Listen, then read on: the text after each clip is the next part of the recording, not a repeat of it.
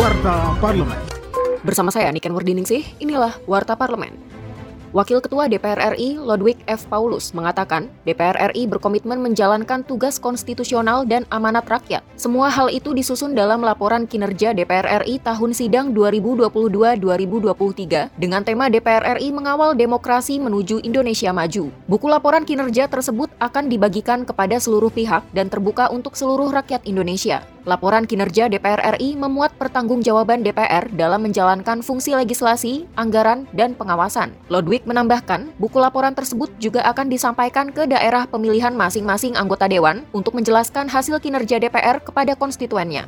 Warta Parlemen. Dalam rapat paripurna baru-baru ini, Ketua DPR RI Puan Maharani menyampaikan capaian kinerja DPR RI dalam membentuk undang-undang selama tahun sidang 2022-2023. 23 rancangan undang-undang yang telah disahkan menjadi undang-undang. 16 rancangan undang-undang sedang dalam tahap pembicaraan tingkat 1. Sebanyak 5 RUU di antaranya adalah RUU kumulatif terbuka dan 46 rancangan undang-undang sedang dalam tahap penyusunan. Sebanyak 29 rancangan undang-undang di antaranya adalah rancangan undang-undang kumulatif terbuka. Informasi selengkapnya kunjungi laman dpr.go.id.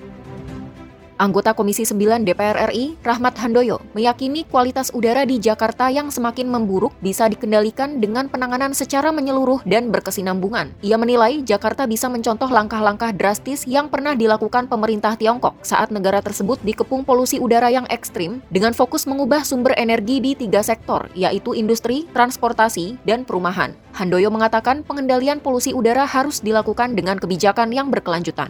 Televisi radio Parlemen. Demikian Warta Parlemen, Produksi Televisi dan Radio Parlemen, Biro Pemberitaan Parlemen, Setjen DPR RI.